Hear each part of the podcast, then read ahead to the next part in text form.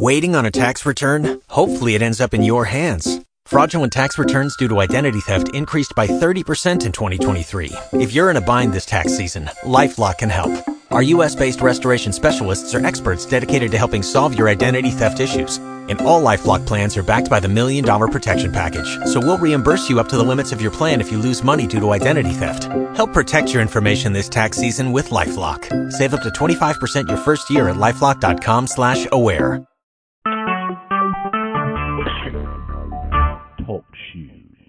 Recorded live. Welcome, everybody, to the Genesis Science Fiction uh, radio show. Um, it's a service of the Black Science Fiction Society.com website. I'm your host, William Hayashi, and this is the July 24th, 2015 edition. And our special guest today is Donovan Vim Crony. Is that right? Did I say that right? Vim? That's exactly right. Yeah. and uh, he's he's a fellow movie maker. He's also a, uh, an illustrator, photographer, musician, and I'm sure we're probably only scratching the surface. But I want to thank you for being here and welcome to the show. Thank you so much, William, for having me. And um, uh, like we were saying, I was saying earlier, Jarvis as well. This is a total honor, and I'm super excited. Uh, yeah, I've been a fan of Black Science Fiction Society and the Genesis Radio and the magazine, so I'm super excited to be on. Yeah. Very cool. Um, by the way, where, where, what part of the country are you coming to us from? I'm in Long Beach, California. And what's your weather like? It is extremely hot. It's actually kind of crazy and all over the place. Uh, it was like raining yesterday, and um, we've had some power issues in uh, downtown Long Beach. So it's it's been like rain and heat and power issues and heat and some more rain, so it's been a little crazy. It, we're not seeing any of those signs of the apocalypse yet, are we? it's funny you say that because yeah, I saw some people down downtown kind of screaming that the the the end the world is ending and you know all all that stuff. So yeah. Yes, yeah, my, see, all my folks, like the Japanese half of my family, they're all north of you. They're all in the Bay Area and San Francisco. And I don't know how it's been lately because I haven't been out there, but uh, apparently they're not as badly drought ridden as you know the southern part of the state. Um, and then you know I just turn on the news just a couple of days ago. I see you know the torrential rain, and of course the ground wasn't really ready for it because it was too dry. So I mean, it, it's got to be a trial to live there now when you have such extremes happening, you know, almost daily. Yes, exactly.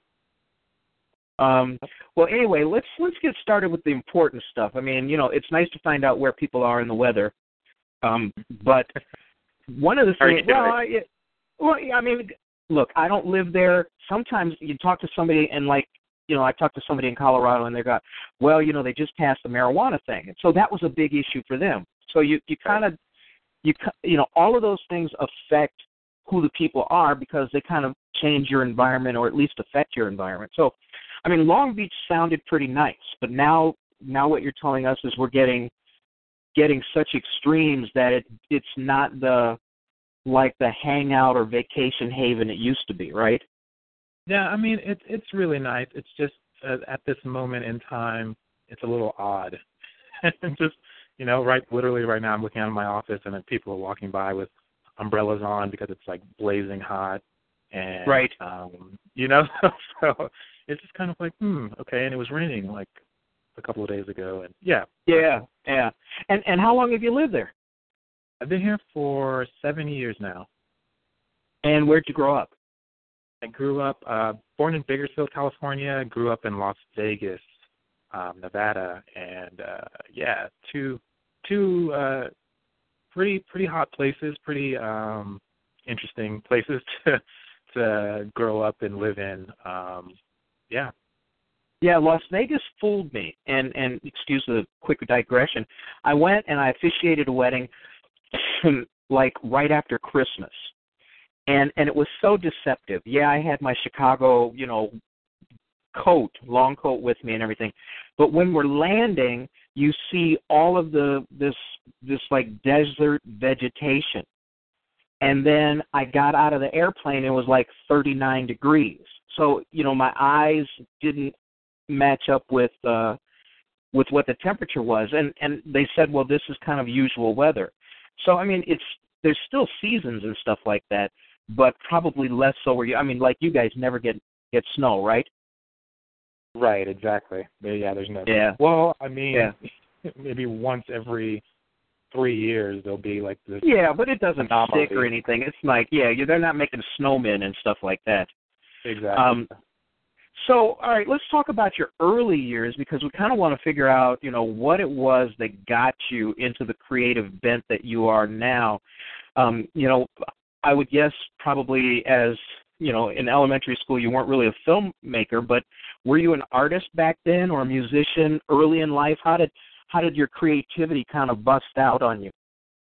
Yeah, well, um, it's funny because I think my my mom she would always bring up this story of just like when I was two years old. You know, the first time I picked up a, a pencil, it was like the correct way.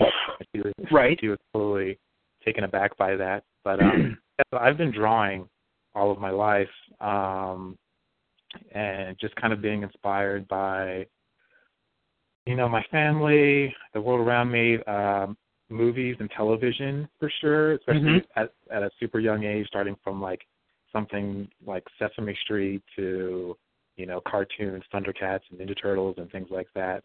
Um, so I've been drawing forever, and I uh, definitely kind of had this mindset and interest in um, animation, and I I just throughout my life I just continued to draw and to try to like build and develop more skills within that form. Um, Right. but as I got a little bit older, I just kind of felt I found myself going to the movies like all the time and just kind of really cherishing that experience. Um, growing up in Las Vegas, it was uh, I was in that kind of like uh, I was born in '83, so I was kind of in that era of uh, a lot of drive-in theaters, um, a lot Mhm, of arcades and things like that. So I really, I really just appreciated that moment in time. A lot of uh, video stores and, and kind of being a kid in the aisle of a video store and looking at the covers of like VHSs and, and things like that. So um, yeah, I kind of got pulled in that filmmaking direction. Um, yeah, I don't I don't want to ramble too much if you if you No, no, have no. I'll, you know, if you start going too crazy, I'll, I'll, I'll, I'll haul you back. But I mean, that it's it's really important that that early part of Yeah. one's life because if you if you have a creative bent and and you are encouraged by it, some some very good things happen with you. Especially you know when when you're when you're encouraged to to draw, or you're encouraged to sing, or you know play an instrument or whatever um, th- there's kind of a self-reinforcing thing that goes on that that instills, uh, I would say, good habits in you early. So let's say you pick up that pencil, you obviously looked at how other people were holding their pencil, and you mimicked it instead of just choosing your own way, Right. and and so you you become an artist. And the whole thing about film, you you were in you were just you were born just after the video revolution. The video re- revolution actually started in 1976. And two things happened in 1976 to explode that whole industry. Um, and, and the first one is the most significant financially, and that was when people realized that they could get adult content for their home Mhm. to to view at home.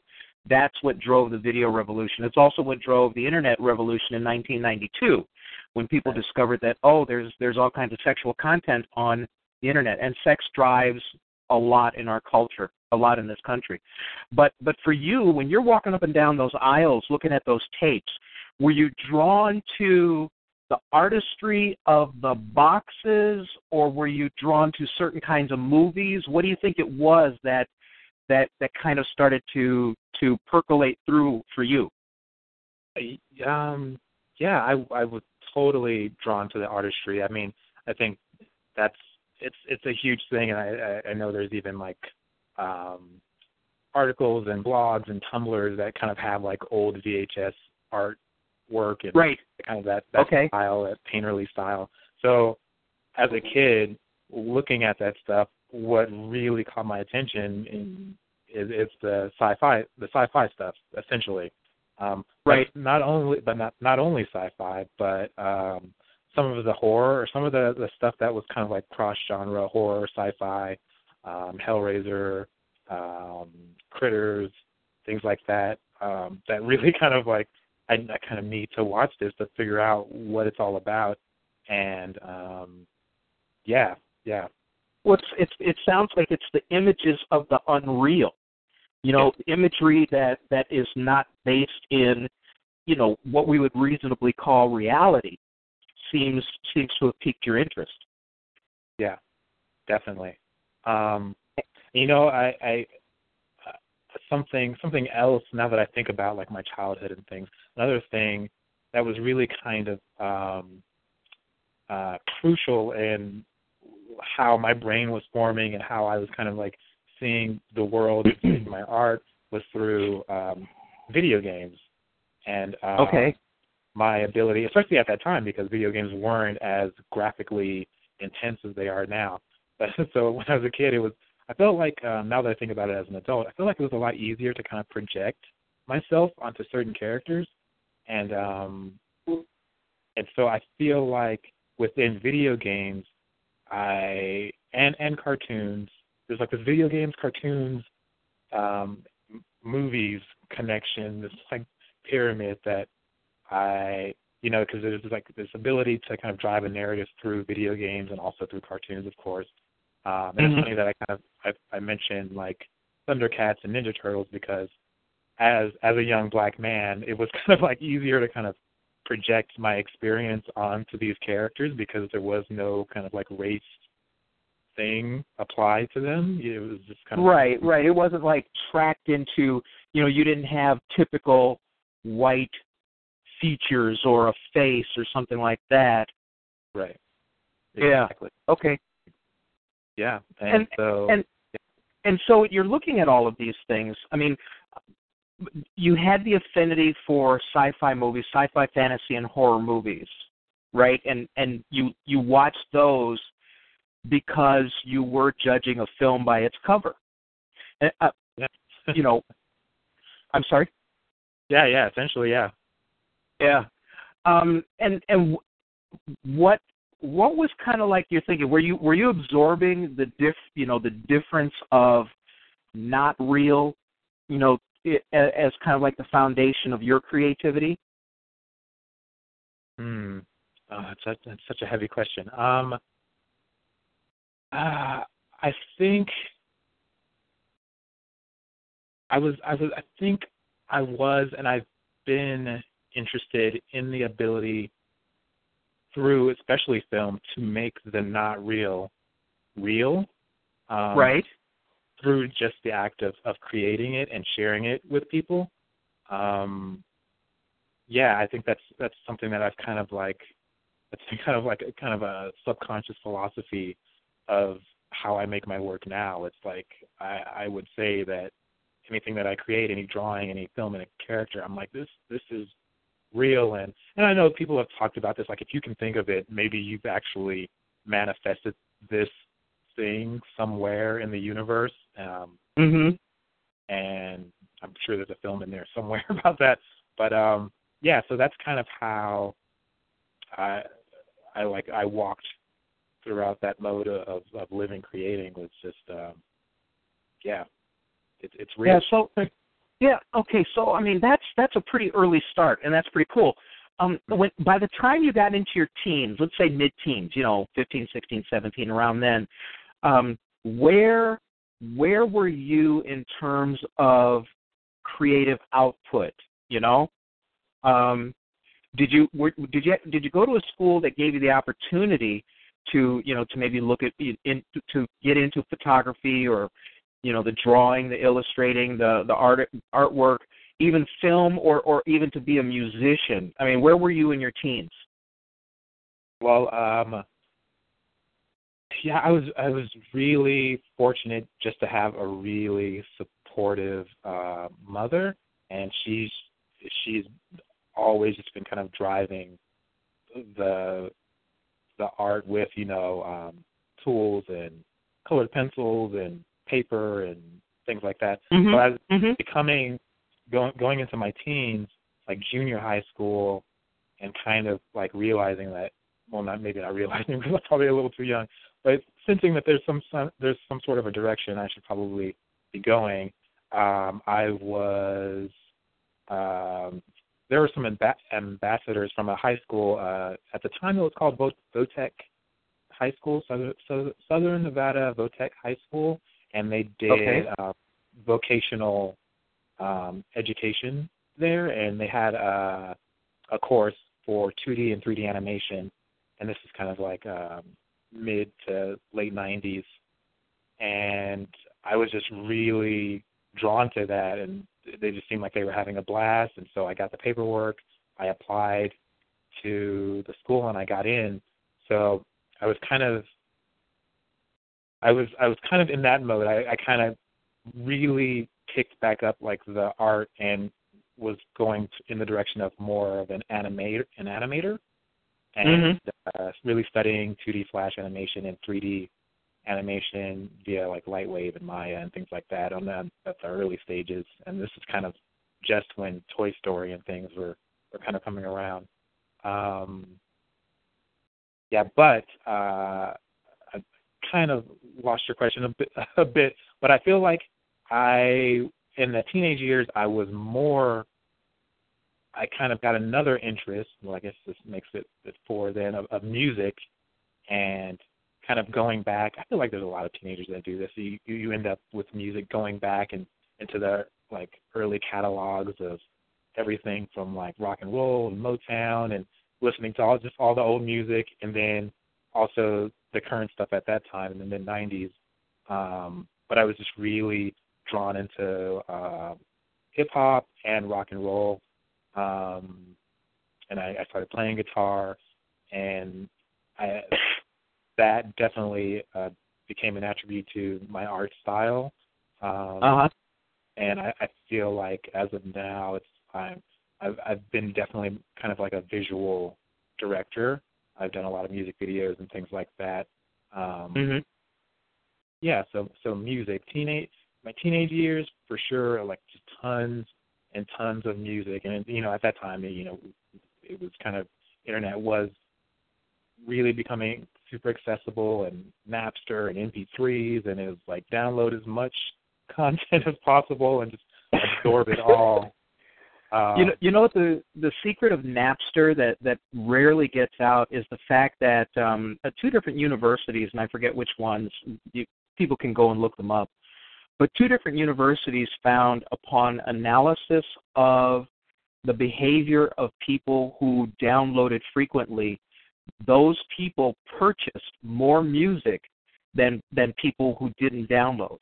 Because what Napster did was like if I if I went and looked on your computer and looked at the music you had, which is what Napster allowed you to do, to look at a, a user's catalog, and I saw that not only did you like what I liked, but you liked these other things that I hadn't heard of or I hadn't heard, uh, the chances were very likely that I would check out what you had and then go and buy that because you know you you would it's it's better than obviously listening to the radio. The radio is a very very closed environment for listening to music and learning about new things.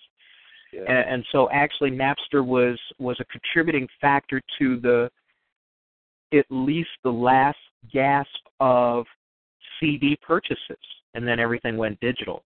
Um, and and when you talk, you know, the other thing, and this is just come kind of from a personal perspective. When you talk about, you know, how you really liked looking back in the oldies catalog, you know, I I feel even older because of course that's the music I grew up with. Um, so so thank you for that. I appreciate that, Donovan. Uh, thanks. now, did you? Excuse me. Did you? You know, when when you uh, did you mention you you picked up guitar? Yeah, yeah. So I picked up a. what's that? Go ahead. Go ahead. Uh, I picked up a guitar at seventeen. Um, uh huh. And I just, uh yeah, it it just I, I, for me it was very just it came super natural. I bought like a just a starter kit guitar with a little amp, and um yeah, there's something about that I mean, there's so many connections that I can make between like music and my approach to music and just uh, my love for playing music. I love how I mean it's it's an instrument. It's everything's tactile, um, and I feel like even the music that I'm drawn to has is very tactile or it has a lot of texture. And so when I make films that contain music that's like that, I have almost like this need to be very like high touch, hands on, create costumes. Like everything has to have this kind of like vibration, vibration of creation um, for me. And and yeah, and, and it has to resonate together for you to feel good about it, or for for you know. It, I mean, are you looking at a resonance where everything kind of hangs together? Yes, that's uh yeah, totally. that's that's totally my thing is this kind of like yeah, this resonance where everything hangs together. When I watch my films now, um, especially the two that uh the Xara Yaocihuatl and Noise Gate, it just kind of for me it just feels good to watch them and I right. like this I, I like this idea of a film working in the way like a song can work where you can kind of listen to a song over and over again. Um mm-hmm. and yeah, so that's kind of been my practice. Wow. Okay, so so you pick up a guitar, you you start you start learning it it sounds like you learned music more organically than you did um from like structured classes. I had structured classes. First they started, oh, you know, here you have to you have to learn your chords and you have to uh you have to learn your folk music because it's easy, you can play it solo, blah blah blah. And then, you know, there wasn't it wasn't very organic at all. Um it sounds like it sounds like you you know your yours was driven from the inside. Mine was my parents sending me down to harbor court to go to to go to guitar lessons. Um when when you when you got into that music and and it started permeating inside of you and you broadened your horizons by looking at you know historically what was good pop music what was good rock what was good you know and then and then you know it, that kind of coalesced inside you how about how old were you when you started you know externalizing you know what it was that you you, had been learning what you had been absorbing? Um were you a performer at all or was it was it for production? Um how did how did your how did that how did that music manifest itself for you? Um so yeah uh it took me a few years um, after I left high school, moved back to California from Las Vegas, uh, met up with some people, uh, and basically moved into this uh, punk house, you know. Okay. lived and worked in Bakersfield, California from 18 to 22. And within that time, I continued to play music, very heavily, like on a daily basis, because my roommates were all musicians. They were all in bands. They all mm-hmm. worked at a record shop, um, and through within that time, it was it was just it was magical for me because it was that situation plus a lot of just like road tripping um and mm-hmm. seeing seeing bands going out of town going to sacramento um going uh going everywhere and just watching bands um and and that kind of inspiring more more stories within me because right. it's like you know the best music is like so theatrical. The best performers are so theatrical. James brown you know it's like it's just you're you're watching this this story on stage. It's not just you're listening to songs or anything like that. So uh, through that, I began after I kind of got my lesson in the world of like music and rock and roll and and things like that. I started composing my own uh, music, and I just kind of had this idea of, and I and I had seen this done before, but kind of more in a spectacle sense, where they where bands musicians would use projection. I wanted to do it in a way where, and I was very heavily uh, involved in like uh, doing documentaries and things like that. So I wanted to kind of show the world around me, and I would document my family and my friends and just kind of aspects of life. And it was almost very karaoke esque so i would project this documentary kind of a short documentary vignette with the lyrics that i'm singing. Um and it was all very kind of like heavy industrial weird weird industrial sounds um, right and you there would be a projection of like maybe my grandmother. I grew up in bakersfield for the most part in this yellow house that my grandmother owns and it's, it's something that's very close to me. So i'm like i'm going to share this in a in a song and share her perspective on the world and how she um loves to decorate the house and things like that. So that would be a song there would be lyrics and that's what i was kind of doing uh for a while and i i, I did a self published uh, an ep and ever since then I've been kind of going back and forth between video and music, but just in a kind of different approach. Uh, more recently, it's uh, I've been kind of like tapped on the shoulder by the universe to do more of that because I really, especially through social networking and Facebook and all this stuff, I've met up with so many people all around the country, all around the world, but I kind of want to connect with and like the real world. So uh Mhm. I'm in love I'm in love with the idea of touring and things like that. So I want to start doing music again, put out a record, um like an actual vinyl record because it's again it's that idea of uh, uh tactile vibration sounds and um yeah, and get back well, to the, the sonic the sonic qualities of vinyl um, have been proven to be more superior. I mean, I, I like vinyl. I, I'm looking over here to the right of me, and I'm looking at about 5,000 albums right now. Um, al- albums have a better sound, and you're right. There's there's a lot more tactile sensation to it. The only problem with it is you have to translate it to digital so people can take it with them on the go. Um, oh yeah, totally, totally. Yeah. So, um, uh, all right. So you, you've got that. You, you know, you're back and forth with that. You mentioned that you've done a couple of uh, what was it, music videos? You said.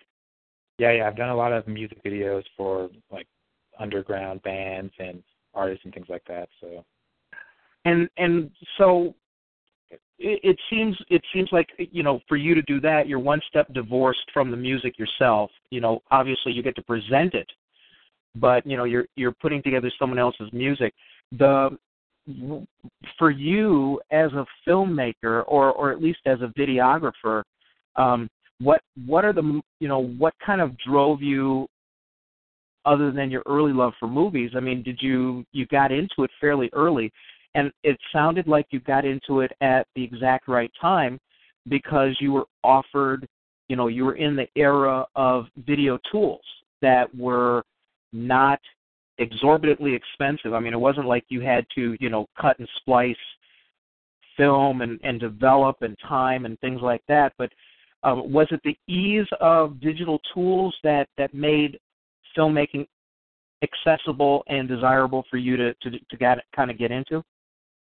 yeah, yeah, I think so. Um and yeah, that was totally the draw. I I would go to stores and electronic stores specifically and see mini DV tapes uh, or, or mini DV cameras uh, that were very much within my reach. You know, to work in my little comic book or movie theater job and save up and buy a camera and then just start shooting and figuring out the process of how you know I can shoot and then capture onto my my computer and oh my computer is a little too slow. I've got to maybe upgrade that. And but everything was kind of like within that realm of like it's totally possible for me to do that.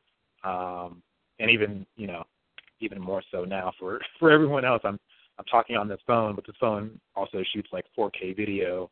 And it's um yeah it, i was right at that moment to where things became extremely accessible. Going going to to college i went to cal arts to study film for four years and it was it was kind of funny to me just because I was opened up to a lot of things at Cal Arts, but Right. uh, it was interesting to hear other students um, with maybe families or, or a parent or something that was a filmmaker, and they kind of grew up shooting film or shooting Super 8, and that just kind of being like totally like beyond me, you know, mm-hmm, and having having mm-hmm. an interest in it, totally having an interest in like that because even that is very like it's it's uh chemical, physical.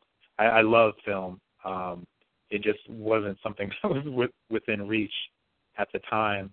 Um, it still isn't because it's still kind of expensive. But um, yeah, yeah. Well, I mean, you know, it, the the thing is, when you get into those kind of kind of hobbies, and then which turn into much much more, you're still. I mean, it, there there is an upfront cost. I mean, it's like buying a good a good guitar or or a drum set. Oh my God, you know, when I think about what I spent on a drum set back then, in in today's dollars, people would look at me and go, "Well, why aren't you out every day? You know, make, trying to make back your investment." You know, um, so anywho, uh, talk about some of your talk about your first, what you would consider your first successful project, your first successful video project of your own. Um, what was what was the the subject of it, and um, wh- where was the what was the genesis of the idea that that kind of put it together? Um, my first successful project was uh, it was a documentary, and it basically I had moved from Las Vegas to Bakersfield.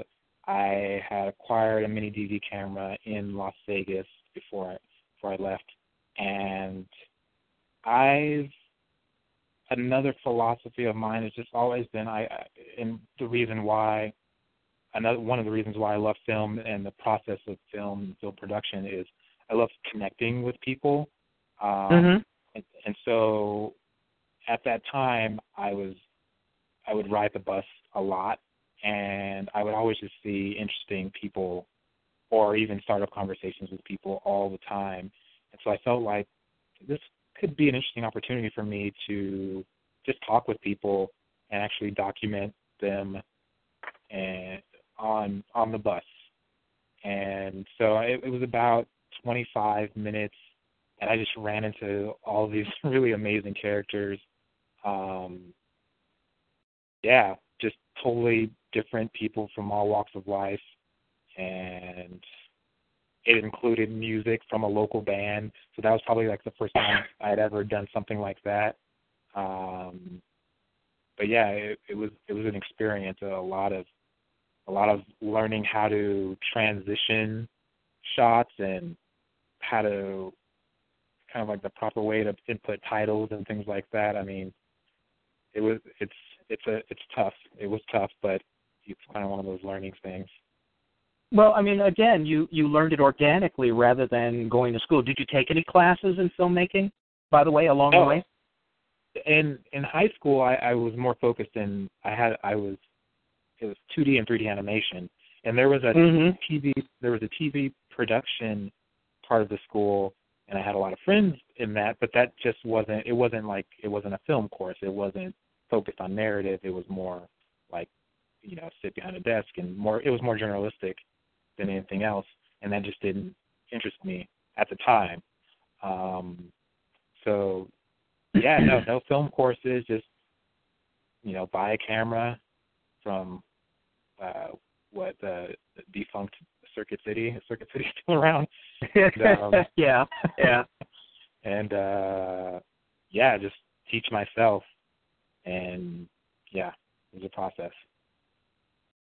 Okay, so I mean, it, you're you're self-taught practically everywhere. Did you take art classes for your drawing uh, in school? N- no.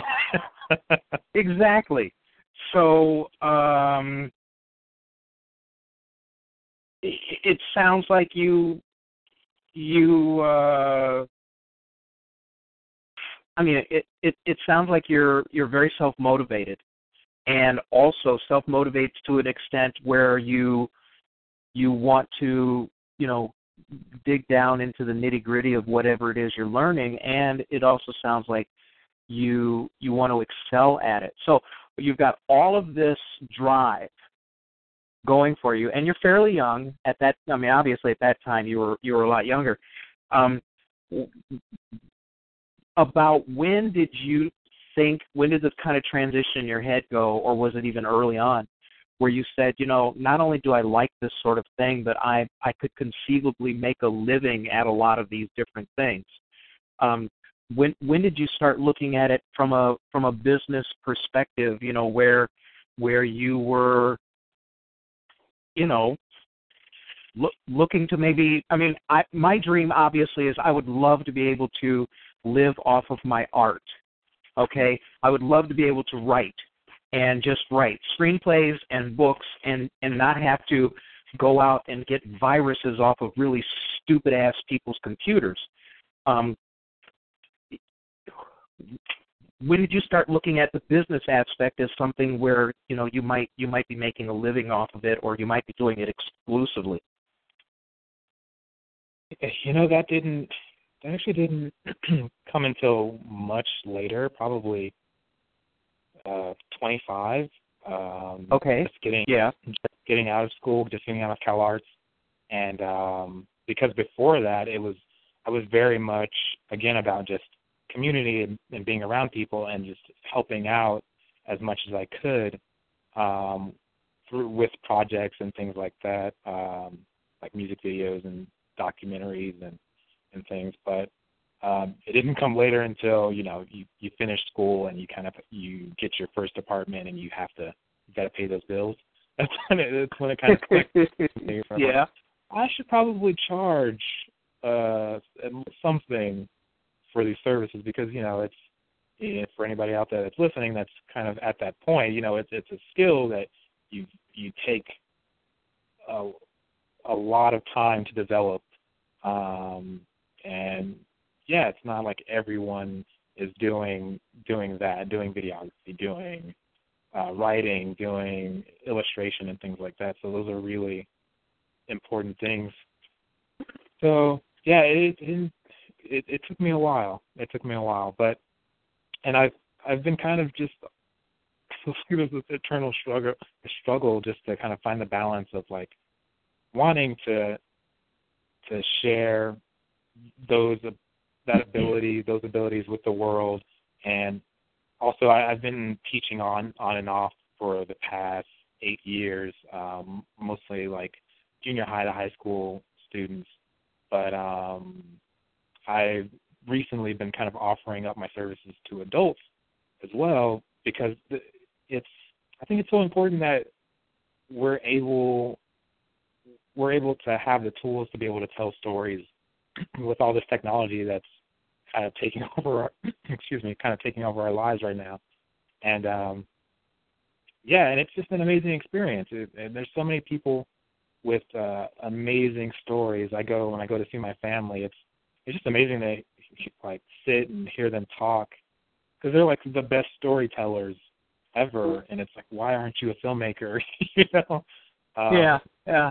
it, it's just that that um they the people just don't have the tools and um to do that. And not just kind of like actual equipment tools but just like the the kind of like educational resources to be able to like have to hit record and then save it onto my hard drive. And then it's it's it's a lot but um well you, you know you make a very good point. Um you know a lot of people would love to be able to do things but but i have found that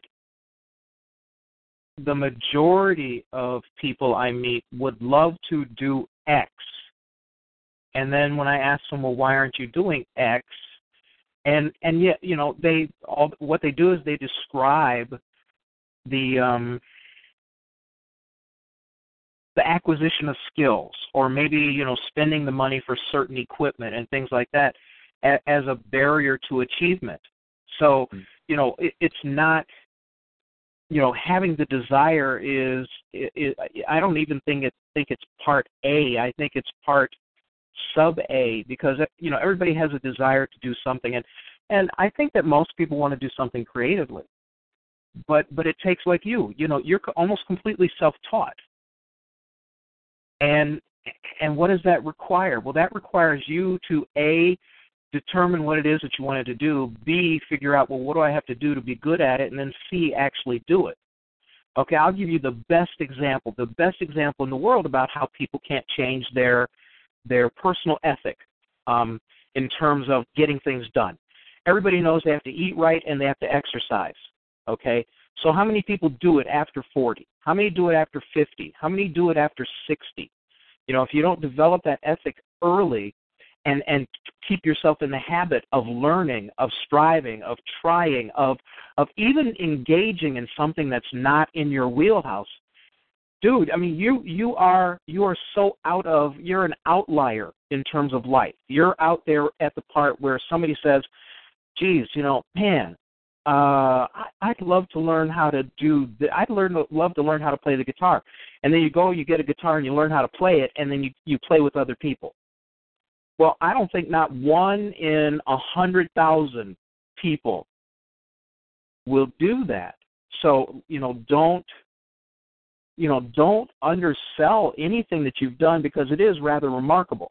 You know, most people as they're sitting there listening to this show, either live or as a podcast, you know, they I, everybody ha- I, I'm presuming because I know myself, everybody has a dream where they would love to have been able to do X, or they miss the opportunity to do Y, or man, they give anything to do Z, and and the barrier to doing it is is actually doing it. So I mean, when you, you look at you, you're an illustrator, you're you're a uh, musician, you're you're a filmmaker, you're you know, and and you're more than those things because to do all of those things successfully, you're a photographer. You have to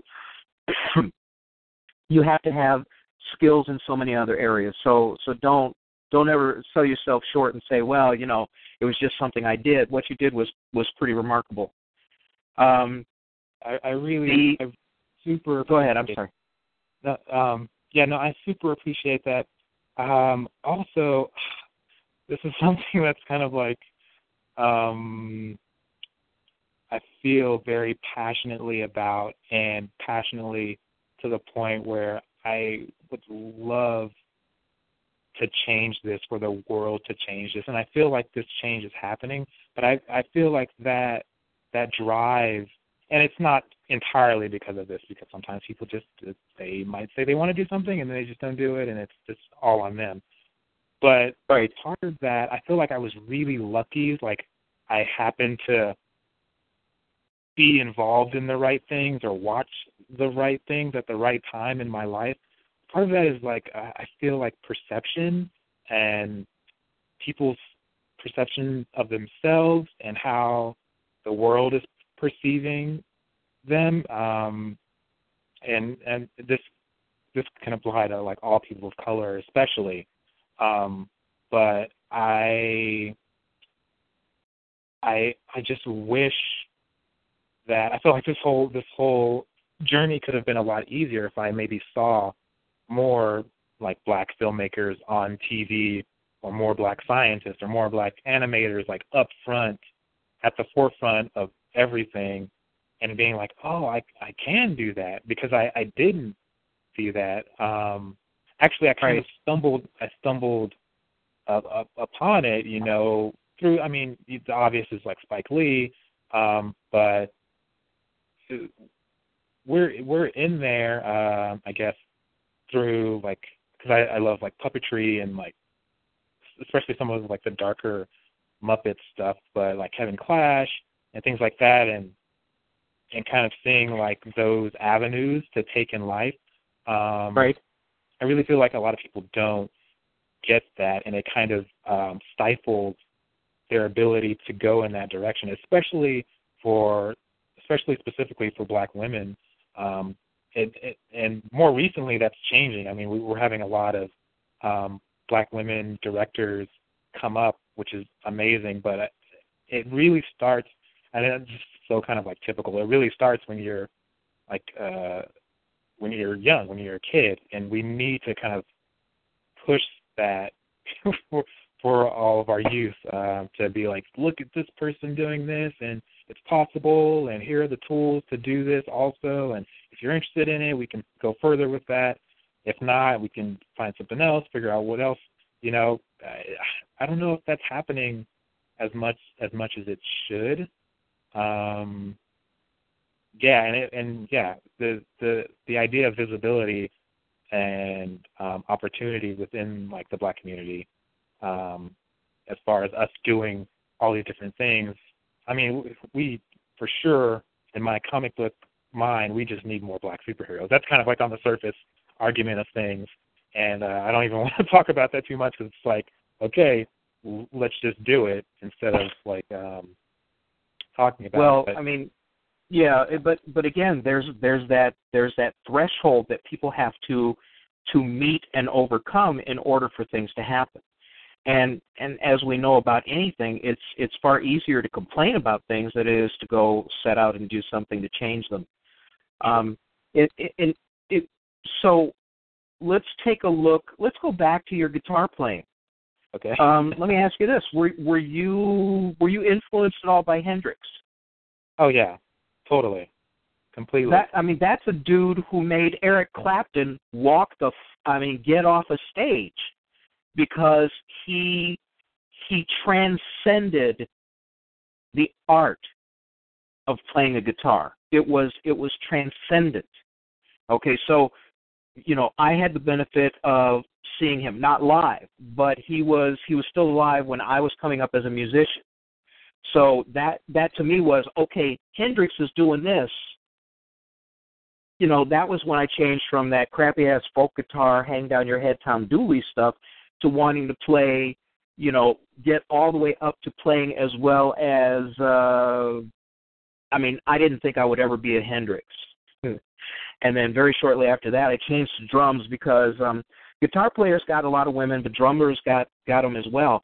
But I mean, drums. I mean, that was that was cool for me. But that was because I saw people drumming. You know, I saw black drummers. You know, I I grew up on the south side of Chicago. So you're right about having the examples to make people think it's possible. I mean, look look at this. We've got we got a cool ass new generation of kids who who are in elementary school who have not experienced a white president of the United States. Well, okay, a half white president of the United States. Because some people like to nitpick about nonsense, but visually, we have a black man president of the United States, and we got a whole bunch of kids who who have lived that, you know, as their you know as, as their growing awareness. And I think you're absolutely right that providing examples for for children, for black children to go, you know, well, so and so did it, I can do it. You know, we we have our black astronauts, the very few that we have, but look at how much excitement they generated in in black science classes. Um, so you know, with this kind of begs the question: Who were your influences? I mean, you know, Hendrix for the guitar, maybe. I mean, what what about you know who did you look at in filmmaking? You know, Spike Lee was visible, but right. were you more aware of you know Singleton, you know, some of the other people in film and and you know, did you as an illustrator, did you check out, you know, some of the black comic creators of that era? I mean, how did you where, where did you find some of the people who might have been been influences for you? Um uh as far as black creators, um you you kind of just mentioned it at the end there uh, comic books was kind of where I really kind of found my my sanctuary, and that I kind of like remember it. It was kind of like this this uh, fuzzy memory moment of walking into this comic shop in Las Vegas. Um, page after page was the name of it. An amazing comic shop, probably ninety two, ninety three. Um, mm-hmm and hardwood floors. It kind of had like a deck that you would step onto, and it was like a they were divided up in sections. There was a lot of um, uh, manga and Japanese uh, right and things like that way before it actually hit the states. And so I was just kind of like enthralled, and I remember like just flipping through all these comic books and like, oh my gosh, this is amazing! I'm going to buy all this stuff. Turning to my right and seeing like on the shelf Static Shock, the first issue of Static Shock um, by Raymond Duffy, and just not really, not really knowing how to react to it. You know, just kind right. of like looking at it for a moment and I'm like nine or something like that. I'm looking at this comic. I pick it up, and it's just like that's that was that was the moment, you know. Um, and to realize, and that was kind of like, yeah, that, that was definitely a moment because it's like I pick that up, I read it, it's amazing. It's so his writing is so natural and organic, and the characters are so like they have so much like weight and they're so layered and funny, and I I, I love his writing. But um, right, and then it's kind of like as a kid realize that that's not only is it like a milestone, but it's like DC also, and then they have like their worlds collide thing, and so that was like blowing my mind, and like oh my gosh, crossovers, and um, yeah, so Dwayne Dwayne was super instrumental in kind of um molding that idea of like oh, I can I can totally I can totally do this. And um yeah so comic books um what else? Yeah. Well you you mentioned you mentioned the early the early influence of sci-fi films but the but but you got there by cover art. Right. You know what i mean? So okay you you you were at least exposed to a lot of sci-fi films. But when when you go back to think of your early your early influences in film what what drove that for you? What was what resonated with you? Um as a kid I think, excuse me, I think that, uh, okay, so there's two directors in particular um, uh, in a couple of films. Uh, one of the first films, and and I've recently started thinking about this a lot. Of like, wow, I really, I, I thought I liked a lot of horror back when I was a kid, but a lot of it was kind of like this horror sci-fi crossover, like I mentioned earlier. Uh, there's a film uh, in particular called Night of the Creeps, um, by Fred Dekker, and it's just it's just this amazing, campy, cult horror film, horror sci-fi film that um, really got me interested in in filmmaking and um and when I and sometimes when I say filmmaking, I really am thinking of kind of like atmosphere making like every when I watch my favorite films, it kind of creates this atmosphere in my mind and in the room for me. Um, right. And that and that has that. Um, another director um, who's uh, Japanese and he's still making work uh, as of today. He his name is Keita Keita Amemiya, and he he's also an illustrator, painter, and he does a lot of like um, superhero esque uh, work. He does. He's where he works mainly in film and television, uh, but he's mm-hmm. also something for like video games. But at the time, probably ninety five. I'm probably like butchering the, the dates when these films came out. But this was one of the films that would come on super late or actually super early in the morning when maybe Sci-Fi Channel was first starting. Uh, called right. Zeiram. It's a film called Zeiram, and uh, just totally blown away by it. Another one of those films with it's um, and this is Night of the Creeps also with like practical effects. That's something so um, anything that was like heavily heavy practical effects I was completely into. Um, so uh, Keita Amemiya would do a lot of stuff like that, and his work still very much has that that atmosphere to it. Um, everything's very like hands on. Um, another director uh, who's you know since blown up because of Spider-Man and things like that, but it was uh, Sam Raimi. Uh, I was totally like really really into his work. Uh, Evil Dead, Evil Dead 2 specifically, um, because it has that kind of um, comical horror uh, weird aspect yeah, yeah, that I'm completely into, and he, his work still is like that because it feels it feels that way. He has that um, I forget what they call it. It's like a like slant smash cam where it's like handheld and he's running towards the the the, the subject, the actor, and so it has a very kind of like physical feel. Um, yeah, and and I've I've loved films that not only have that, but I'm I'm also really into sound design. I, I realize, mm-hmm. um, and I could just for some of my favorite films, I could just listen to them because I like just the way that, however they record on whatever kind of mics they were using at the time, it just sounds really good to me. Um, and this is, and I'm I'm kind of wacky in some of the things that I, some of the films that I love. Honey, I Shrunk the Kids. Um, the sound design in that film, and also even mm-hmm. Sam Raimi has like a a huge and amazing kind of um, a sound aesthetic but yeah, Honey I Shrunk the Kids was was like one of those films. Um, but yeah, you know, thinking back, it's like, were there any kind of black directors other than Spike Lee that really stood out for me? And I can't really think of any.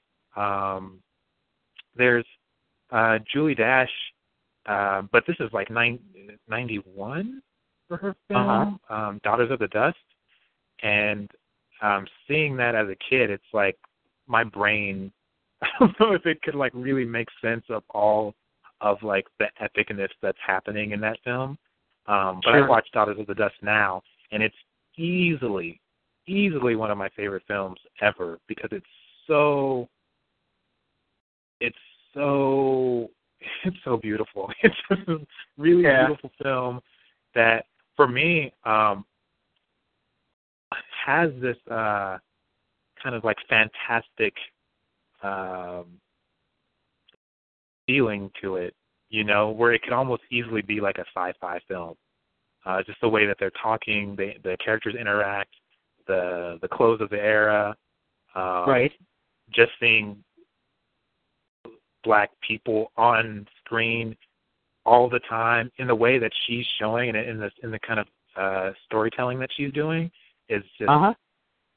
Beautiful. So if anyone hasn't seen Daughters of the Dust, you need to like see that tomorrow, right now.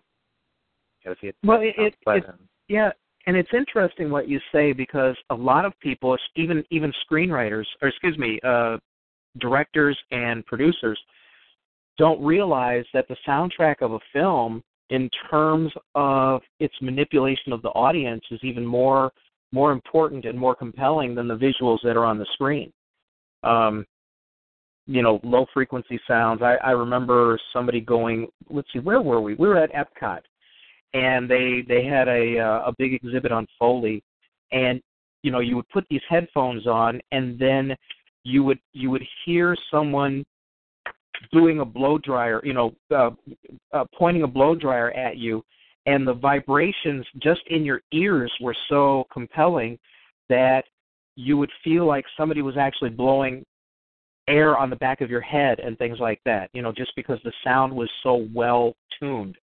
Um, uh, hold on, hold on one second. Um, you're listening to the Genesis Science Fiction Radio Show, uh, service of the Black Science Fiction Society.com website. If you're picking this up as a podcast and you don't belong to BSFS, Black Science Fiction Society.com um, website, shame on you. Log on, sign in, and and actually partake of of probably more content, more science fiction, fantasy content, artwork, um, discussions than you will find anyplace else on the uh, on the internet. And I dare say that this is the best interview show, certainly in our genre, you know, in the world, because I, I've been looking and uh, to have a two-hour a, a two-hour opportunity to get to know somebody is something that's pretty rare. Um, I've, I've been interviewed on radio and television, and if I get 12 minutes, I'm lucky. So everybody tune in with that. Um, can we can we switch gears for a second and talk about some of the things you've done, like Noise Gate? Yeah. Um, did, could you could you tell us a little bit about the film and and what its uh, what its evolution was? Well, most, if not all, of my work usually starts off with a drawing.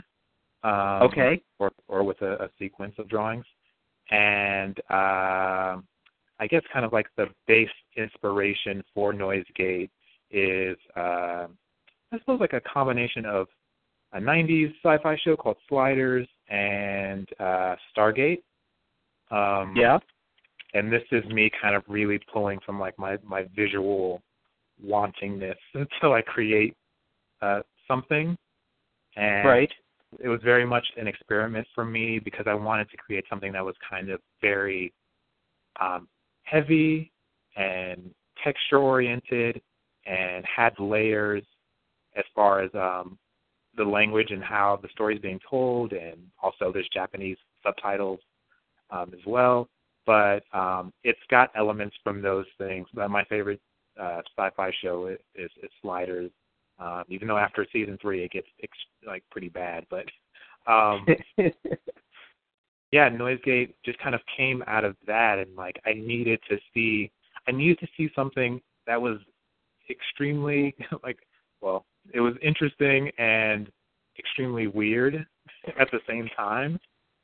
And um, it was also an opportunity for me, and I didn't realize this before I began it. It was an opportunity for me to to uh, design costumes, and ever since that film, I now realize that I have a passion for costume design. Um, mm-hmm. But yeah, it, it was definitely about um, it's a film about like exploration and um, displacement and kind of finding in the in the like the the subtitle uh, the summary the log line i would i would say that you know it's the scientist and he's in search of something called the noise gate which is like the ultimate reality and mm-hmm. kind of like playing with the idea of like you know what is real what is reality and like you know searching for that searching for one's kind of perception of their world, their reality. Um, right. And so that's that's what that's all about. well, some somebody somebody posted in the uh, the chat room. Uh, they wanted to thank you for making um, making something where the characters look like us and we don't die. You're welcome. You're welcome. yeah, well, I mean, come on. We all we all know uh, all the black guys on Star Trek died, you know, by the first uh the first commercial break. You know, and they were all wearing red shirts for the most right. part. You know, they they did have, you know, Daystrom and some other black characters, but but um, you know, the joke that Richard Pryor said, he'd been watching all these you know, these uh these science fiction movies and, and they don't play they didn't plan to have us around. Um we, which goes back to your your original premise of you know when when our kids see something and see something that's possible and see us in it you know it it it spurs creativity and when you have you a whole say, genre i'm sorry go ahead well i want to just kind of like interject that there is a, a star a star trek enterprise episode where um anthony montgomery the the actor anthony montgomery plays travis there's like an alternate universe episode where he is like a red shirt. I'm kind of spoiling this for people, but it's pretty awesome because he doesn't die and he gets the girl, and it's it's it's just, it's just kind of like hilarious, but it's it's really awesome too. And Anthony Anthony Montgomery is an awesome actor, and uh, yeah. But continue. Sorry, I, I was thinking about that. Mhm. Mhm. No, that's fine. um. So what's what's been the response to Noisegate? It's been good. Um, it's been really good, and it it's it's an interesting. It was kind of like an interesting test for me to kind of put something out there that you know did feature us, and that was kind of strange in in its way. Um, we're just talking about music and things. There's been like people love the music, people love the soundtrack, which um, yeah, I feel like it just it makes the film. Um, and what else? Oh, it it took about I feel like it took about a year for it to pick to get legs and for people okay. to really kind of to really kind of um like want want want it and want to like mm-hmm. screen it. So it it took about a year and then it started people would contact me like, oh, we love to screen it at your at this film festival, or um, at a gallery showing, and sometimes I'll just see it pop up randomly in places. Um, I did I did just this week a, a Afrofuturist mixer with uh, Afrofuturism LA. Um, so kind of shout out to them because it was a really amazing event. But um, before I had met the person who had put it on, he put on like a montage of like uh, Afrofuturist uh, sci-fi and other kind of clips of things. And my film Noisegate was in there, and I was like, wow, I I, I didn't, know. But um, yeah, so the response has been really good. People have been wanting more. Uh, I'm kind of that guy, just to let everybody know that I want, I kind of want you to want more. Um, but I want to make it, I want to do it right also. Um, and, you know, it's like I'm not having like a millions of dollars for a budget, but I just, I feel like I, it has to feel right for me and it has to it just has to feel right. And so I would love to make more. Um, I'd love to. The actors were amazing. Um, yeah, it was just a really good experience. But the the response has been really cool. People want people want more, which is good, which is really good. And yeah. Do you do you feel that you have avenues to funding um, in order for you to make more? I mean, is the enthusiasm for what you've done already uh, will it manifest itself into some financial support so that you can so that you can make more and eventually you know climb into bigger and bigger budgets? Are you seeing that kind of support?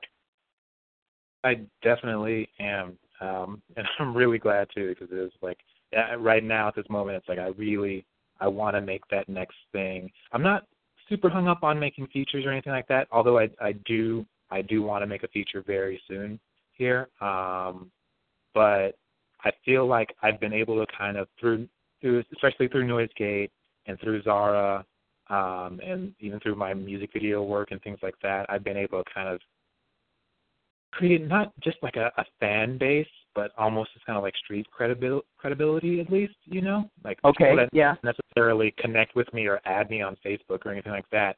They're still watching what I'm doing, and um, it's like if I do if I do connect with someone um, that wants to support, you know, like a producer or or even through like a, a, a Kickstarter campaign or something like that, it's like I have this kind of this is what I do. You know, I make mm-hmm.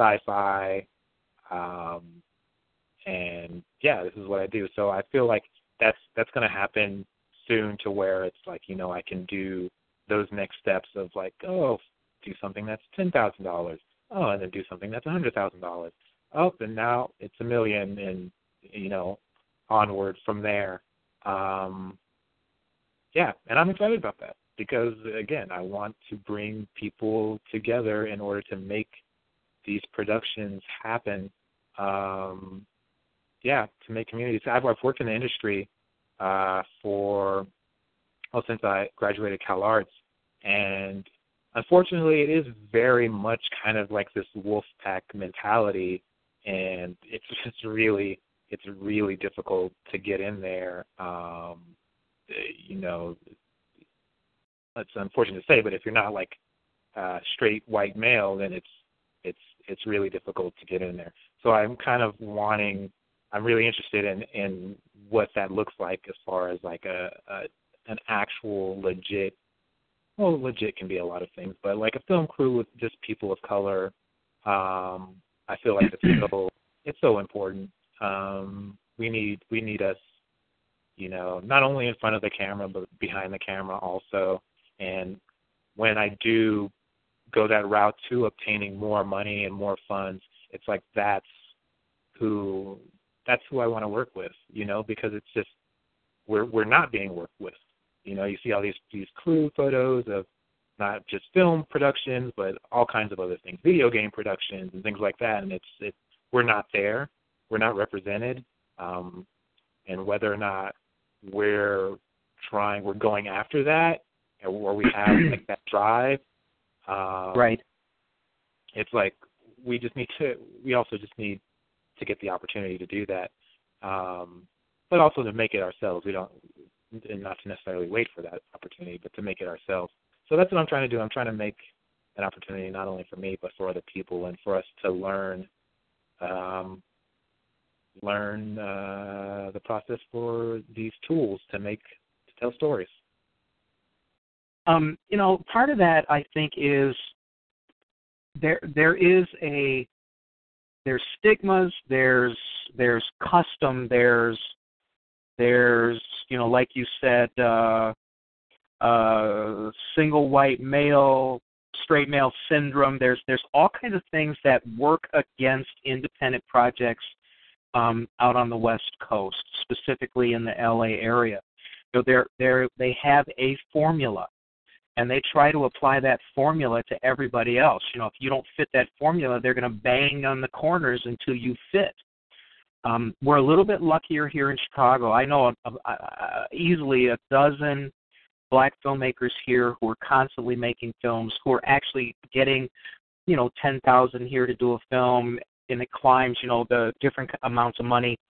Um, I, I've been exceedingly lucky, exceedingly lucky. You know, I've got a two and a half million dollar budget for a feature film that I, I I'm hopefully going to be able to pull off next year. But that's that's an outlier. That's an exception to the rule. But the the way I did it was different than most people. I didn't I didn't crowdfund it or anything like that. But still, it, we're away from LA. We're away from the studio system, and it seems to work a lot better to our benefit. Um, what are some of what are some of the, the challenges that you face that that constantly just pull you back even after you make a couple steps forward? What makes it so hard out there? Um, let's see. Okay, wait. I want to because my brain's like jumping around. So, um, you're you're in Chicago? Yeah, I am. Yes. I've got an ankle bracelet on, which makes me uh, available for this show every Friday Friday evening. So, um, never mind. We don't want to talk about that. But yeah, I'm in, in, here in Chicago. Like uh, the the woman who wrote the book on Afrofuturism, uh, Ytasha Womack, she's getting ready to film a sci-fi uh, feature in the next few weeks, and I, I I don't I'm not privy exactly to what her budget is, but it you know the script is good. She's being very very good with her resources, um, and and she's gonna she's gonna be doing that sci-fi film. Mine's not sci-fi. Mine's a mine's a comedic bank heist movie because I want to I want to get more money back from it. But, but I'm just being honest, man. You know, a, a good uh, comedic bank heist movie with a, a multicultural cast will actually can actually get foreign distribution if the humor is done right. um, yeah, no, and, I, and so, I, I, go ahead. I, so I go after low hanging fruit. My second and last movie project is going to be an urban adaptation of A Christmas Carol. You know, where where you got uh, uh, blacks and Latinos working at a, an outdoor car wash in the middle of the winter. I can't think of a more miserable job than that. But the comedic possibilities are great, and they're going to have either a Pakistani or an Indian as a guy who owns the business, and he's going to have to go through Christmas past, present, and future and a couple of those angels or whatever ghosts that take him through the past, you know, uh, one's going to be lesbian, one's going to be gay. We're, uh, gay. We're going to we're making an urban adaptation of a movie. And the cool thing about that is, and I don't even mind talking about it because yeah, okay, maybe somebody steals uh, the idea, but the fact of the matter is that's low hanging fruit, and I'm a low hanging fruit guy. I'm very very much like Tyler Perry, but I don't wear a dress um, because I will I want to do films that have popular appeal and have a definite audience so that people who fund me will get their money back and and be happy with the funding. And and that's a tough thing for you because that money out there I, i'm imagining unless you crowd fund something is very very tough to come by. I mean how how is it? I mean how did you find looking for money out out in the in in that in the hollywood environment? Well um yeah this guy yeah this definitely goes back to the um the challenge that one of the challenges is uh, how am I doing this? Um, I think it's just being for me personally, it's being consistent with my work and being very like visible and vocal about, you know, I'm an artist, I'm a filmmaker, I'm making stuff all the time, and so right. the opportunity arises for someone to um, support a film. I feel like they'll be more apt to do so. Um, mm-hmm. But before that, I, I've just been I've been funding my own stuff, um, just straight out of my pocket. But yeah, yeah, I'm, I'm just kind of like hoping bank, banking on consistency, um, and we'll we'll see how that goes. But um, like like you said, uh, for me, I'm doing I'm doing stuff that's way like way more like a little more out there, I guess, than like bank heist and things like that, which I love that those kinds of films also. But I'm also interested in kind of pulling the kind of familiar storytelling aspects and adding other other elements of like my my weirder work as well. Uh, I'm like I said before in my life, I love like road tripping, but I love road films. Um, mm-hmm, so I'm, mm-hmm. I'm working on a project that incorporates um, elements like that. Um, speaking of like just because um, I was like, oh, Chicago, Boston, but then Boston's like close by to you. But I was thinking of a filmmaker. Sorry, my brain's jumping around. I was thinking of a filmmaker. Her name is uh, DeMane Davis, and this kind of goes back to like who who inspires me, um, or who did inspire me at that time when I was younger. DeMane Davis uh, directed, co-directed a film uh, called Black Black, White, and Red All Over. That's just this okay. incredible, this incredible like urban jazz character piece. That's it's just it's amazing. Um, her film after that was called Lift, and it stars like a, a young Kerry Washington. But um, yeah, she her her her mood inspires me to to continue to make films, and she's just a really cool person. But um, yeah, consistency. What was the question again? I'm, I'm sorry. Uh, you know, I don't I don't pay any attention to this show whatsoever, so don't don't ask me to go back. I shoot, man, if I start paying attention, then I'd have to study and do research and stuff like that. And I really like to keep it organic. Um yeah. no, it's basically, you know, I it, the the the challenge for all of us is being able to find funding to be able to do the things that we want to do. Um because everything takes money and you can only go to the well too many times, uh, so many times with your friends, um, and say, "Hey, uh, could you help a brother out? You know, and and help me with this movie." Um, so, you know, I, you know, I, I think my, very, my go ahead, go ahead. I think I think another thing um, that's also just been a part of like who I am, and maybe that's been apparent through just how I've been talking about things in my life and projects. But um I I'm gonna do the project regardless, you know? Right. like yeah, yeah. I don't, I don't okay. I don't I, I'm not necessarily so into like, oh, I did this project for only like a hundred dollars. I'm not really that guy because it's like I'm not really trying to do a project for a hundred dollars. Um right. But what with whatever I have to work with, I'm gonna work with it. You know, if I've just got my two hands and uh, number two pencil, I'm going to use that to make that two hundred million dollar thing that seems totally out of reach. I'm, it's going to happen. Sure. You know, in some in some kind of way, it's going to happen. Um, so yeah.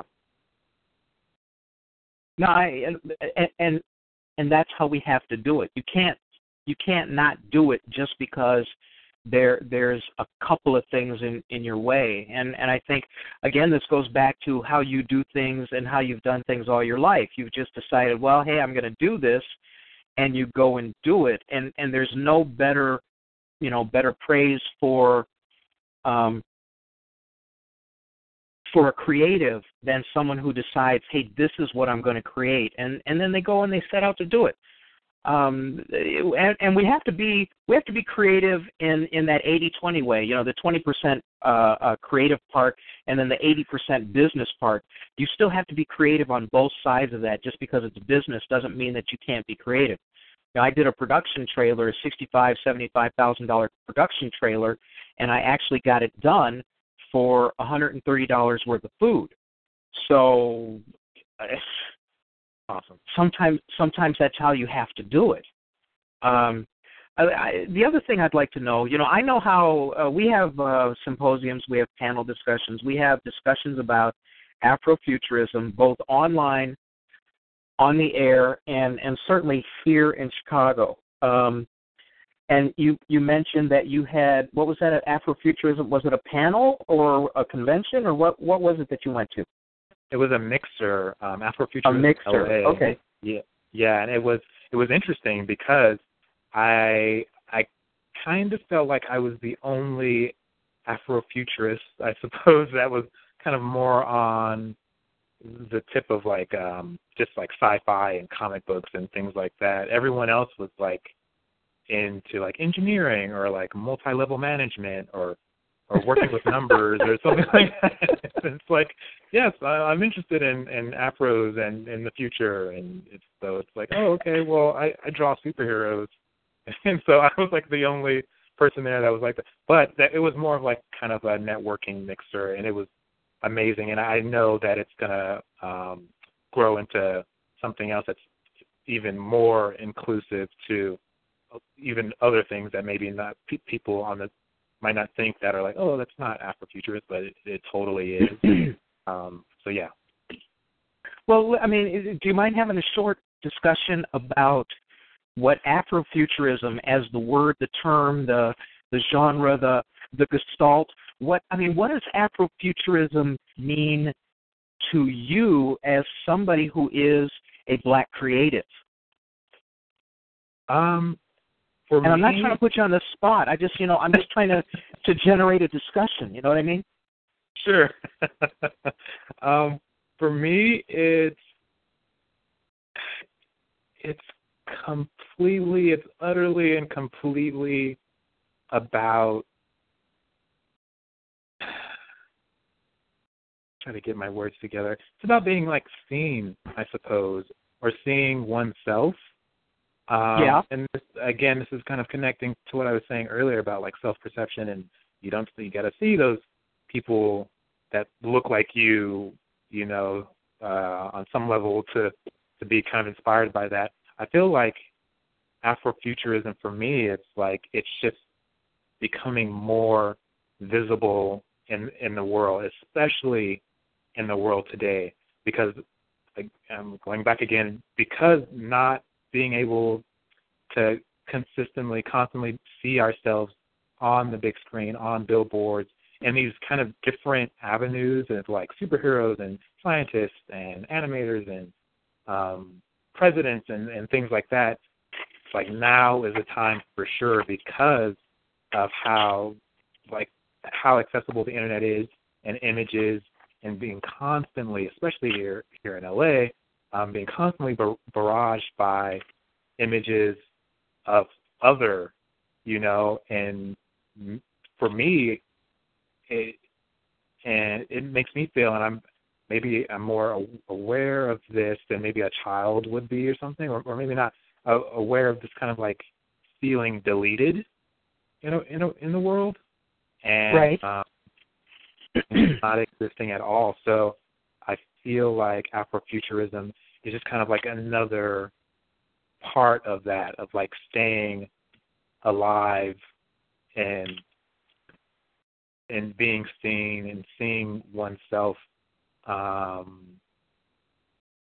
yeah yeah and, and then on the surface it's like i just want to see like more black superheroes. I want to see more black women flying around with capes and black men and i want to see i want to see all that all the time like it the fact that that's not happening like like every day is it's just like um it's got to happen. so well, yeah. I've been thinking about this, and one of the things that I've constantly said, at least in the last couple of years, is is that Afrofuturism as as a medium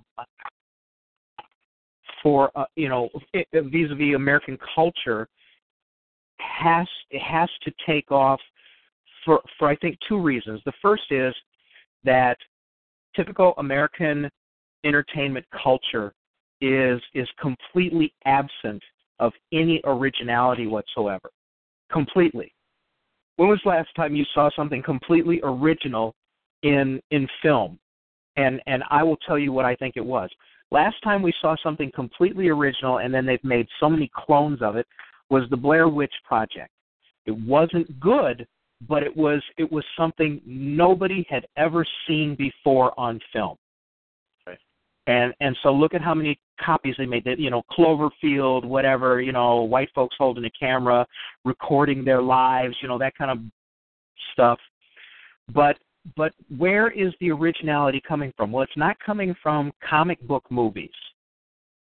And every single comic book movie and every single franchise that made money in the 70s and the 80s is having to be rebooted because the storyline played out and the only way they could do it is well we've we've got this person that you loved you know this batman guy and now we're going to put him in a whole different he's going to have a whole different origin.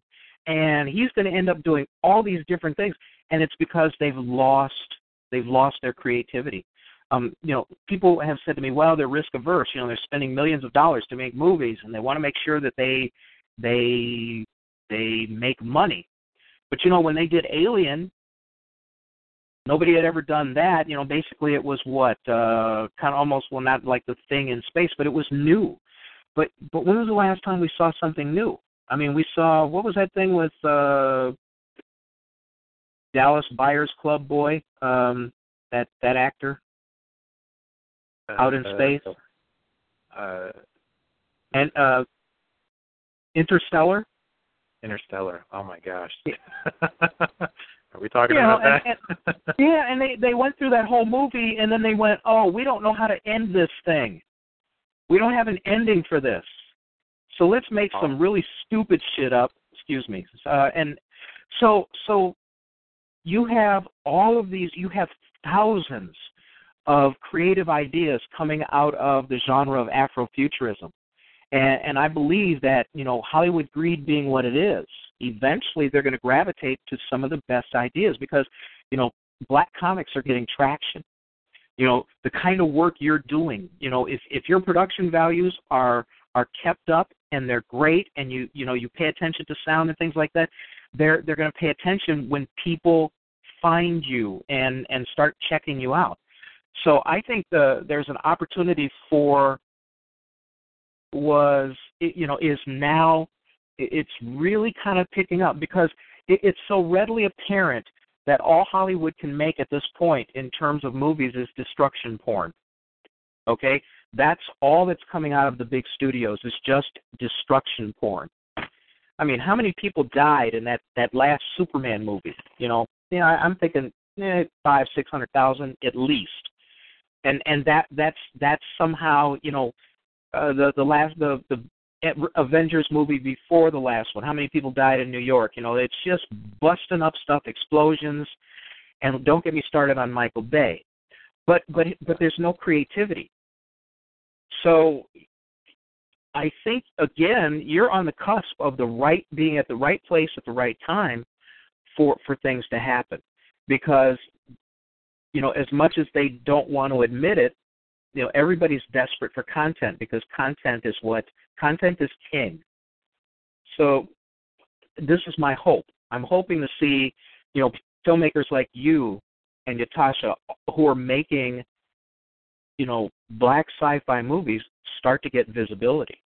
Um, and and as as far as you're concerned for yourself let's talk about the the 80% of what it takes to get things done which is the business aspect. Um, for you when when you think about how you're going to fund and market let's say you know you know how, how you know look at noisegate what what was your method? What was your thinking in terms of getting people to actually see it? Well the method to get people to actually see it was it was pretty simple. I just kind of threw it online but that was an intentional method because I felt like, and this is connecting to everything we've been talking about. I felt like people just needed to see it and have it be readily accessible. Um, I have a lot of right. really amazing filmmaker friends that that go the route, which is a total totally viable route to do this. They go the route of like making money and things like that through only screening their work via film festivals and and things. Um, but then it kind of makes it really difficult to see see the work or share the work. Um, and so I just kind of felt like just put it out there for people. And that's where I kind of go back and say where it took about a year for it to actually gain legs and for people to be like, "Hey, I want to screen your film." And it, it literally was a year, and I just got bombarded with emails from all over the world about like, "Oh, you know, we're doing an Afrofuturist thing in the UK, or we're doing one in New York, we're doing one in Chicago." Um, and yeah, so I'm just really that's my thing. Just give it to people because even that, even even though I can have it just be online and ready to watch without you having to pay anything or go to a, a indie theater or anything like that, it's, it's still it's still tough for people to to watch um your work. I guess you know. Um, I still no. It's it's and, very hard to get eyes on it. See, this, yeah, this is the challenge that everybody has. You know, okay, they'll they'll go into Hawk, they'll call all their friends, they'll get their parents to give them money to do a movie, and they do it well. And then once they do it, the challenge is how do you get people to see it? Yes, you could just tell everybody on Facebook, which are supposedly, you know, basically all of your friends, go look at my movie. But but you know the the challenge is getting those eyes. And and you know, do you have do you do you have kind of like a plan for increasing the the number of eyes who actually see what you've done? Yeah, I mean, and you know, this is just through networking. Um, right. Right. And networking with the the right people, and it's not. I was just thinking about this earlier. It's not like necessarily who you know, but also who you know and who you actually vibe with or get along with. Um, you can know the right person or the person with tons of money or the person that has access to a giant website that millions of people view, but if you're not really vibing with this person, then it, it's it's just not going to happen. So just networking, good, really good networking, um, and and accumulating the numbers as as as well as you can. Sure. Yeah. yeah. And and that and and I think that's a good a good message for others to hear. You know, because there there are so many people who think that there's a shortcut that there's an easy way to do it. Um, and and my example is, you know, when I coach tennis, uh, you know, these these college kids would come to me and go, you know, how how how do I get to hit a ball the way you do? And I said, so you want the secret? And they go, yeah, yeah, yeah, we want the secret. I say, okay, guys, come on in. I'll tell you the secret, but you have to promise not to tell anybody else. And they say, you know, and, and then they go, okay, yeah, yeah, what is it? I go, you know, you have to hit a million balls. And and then they look at me like, you know that's no secret and i go you know a lot of times it's not a secret it's just hard work um and it and it sounds like for you the hard work is just keeping a steady flow of product that you're associated with that you produce and things like that and and building a body of work that shows people that you're not a flash in a pan and that you work hard to produce what you produce um and, what what and kind also, of a, go ahead yeah. Um, and also, um, it's it's about the body of work and and consistency and things like that. But more recently, I've been fully focused on like you know what's what's everyone say about like good filmmaking is that I'm just trying to like tell a really good story and have right. characters characters that people actually care about. I Mm-hmm. Don't know if I've necessarily hit on that in, in my past work because I was more experimenting with just like the visual element, the visual and the sound elements and things like that. But now it's like I'm super fo- fo- focused on developing really deep characters, and I, I really want people. I want you to like cry and laugh and to be moved every time you watch my my work. Um, and so that's that's where that's another thing I guess I'm kind of banking on. You know, it's like I can do visual stuff, I can do VFX and things like that, but um, and that's what people say about you know huge Hollywood stuff. You can have million dollar Michael Bay, Michael Bay explosions, but if I don't care about the characters, then it's like I'm total I've totally forgotten that film. Right. Um, right. Yeah. And and the essence, I mean, the essence of anything creative like that is is telling the story. You know, whether it's a good story or a bad story does make a difference. Um, so does this does this imply that you are going to be, you know, are are you a screenwriter at this point? Do you consider yourself a screenwriter? I mean, you've obviously done the work, um, but it, you know, it's not one of the credentials that that's that's headlining. Um, for you to, to to do these stories, it, you've already said that it's important to tell a good story and to create characters that people care about. is this another organic skill that that is added to your repertoire? Well, yes. There's like a two parts to this question. Yes, I'm totally.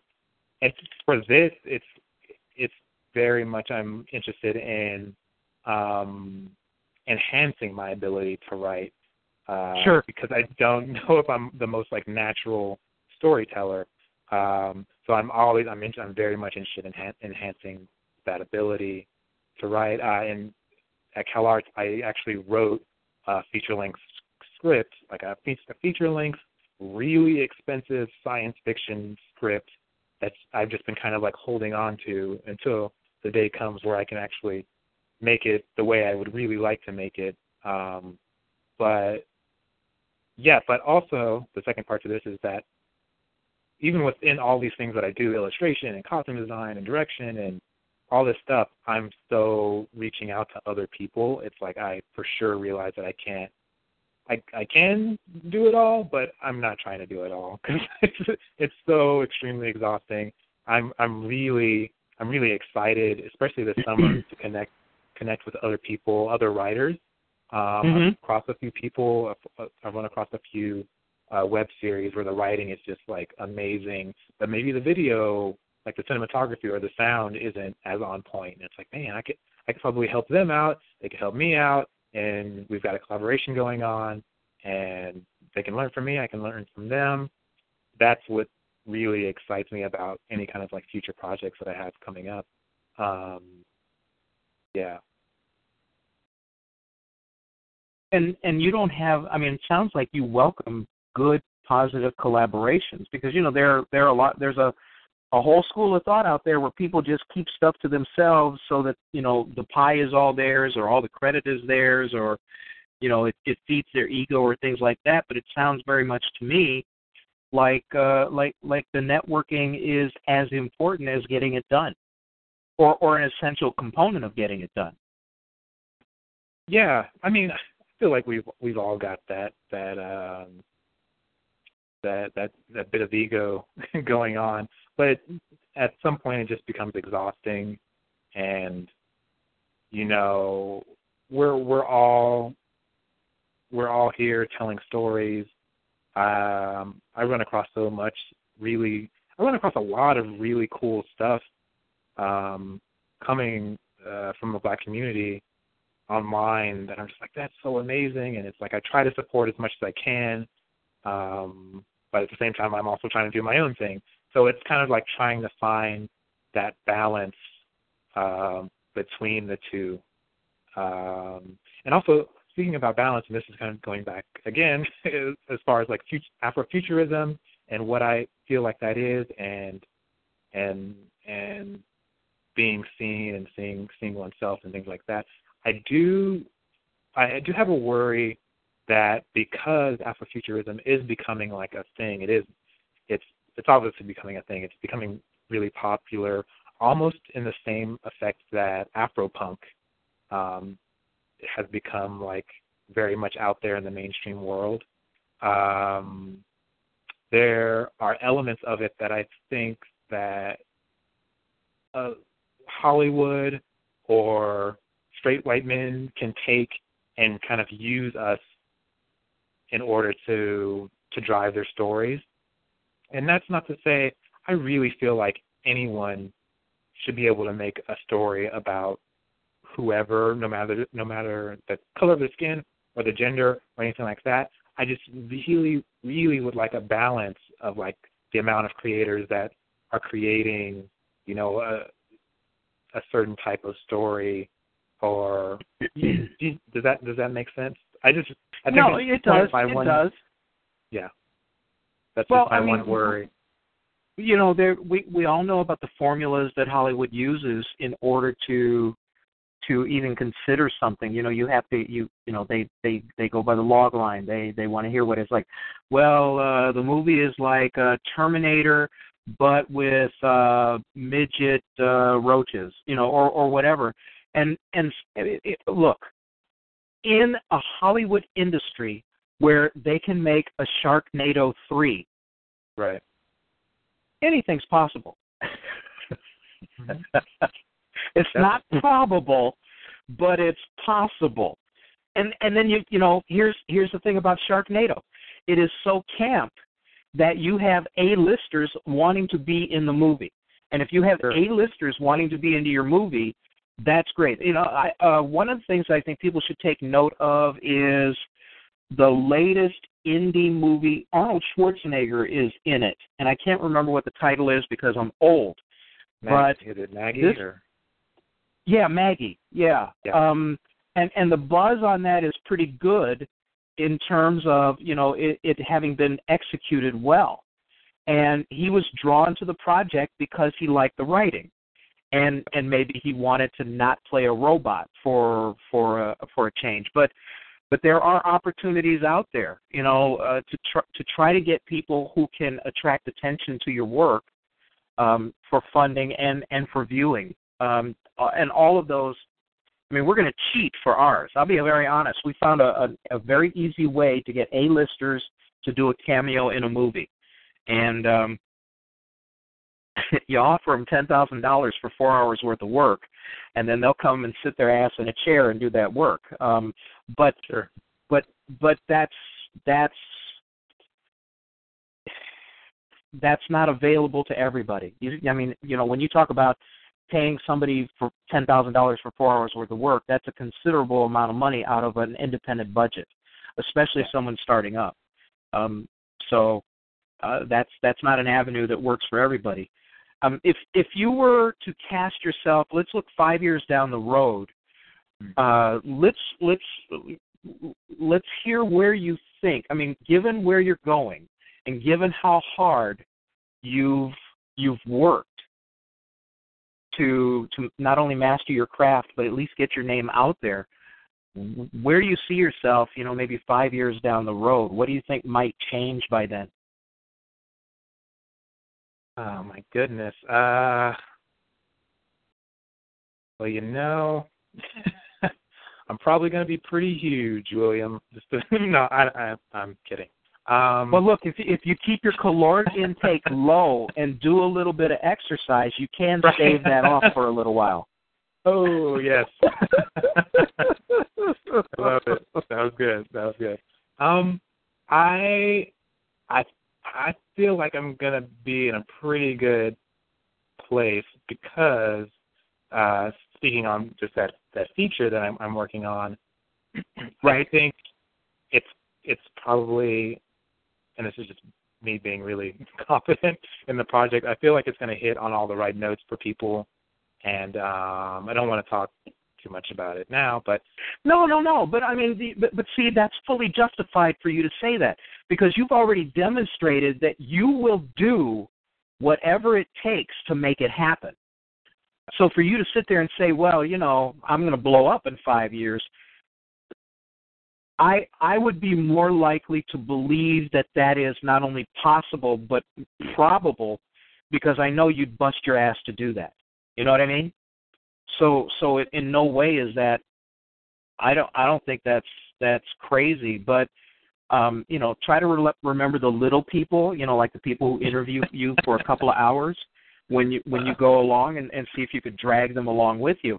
But I, I mean, of course, of course and and your future film what do you think ballpark? What do you think that budget is going to be like?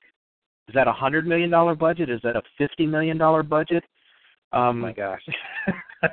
well, no, I mean think about it. I mean, sure. if, you've thought about it, you know, you know exactly what kind of uh, special effects you need to have. You know, you know the kind of, you know, how many how many A-listers do I really need? Do I need one? Do I need two? Can I get away with five? Um, you know, uh, what's what's our shooting schedule going to be? Are we going to go be doing this for two months? Am I going to have to cut it down to four weeks? So don't play coy with me. no, yeah, uh, I'm. What, I'm what going to be totally. At?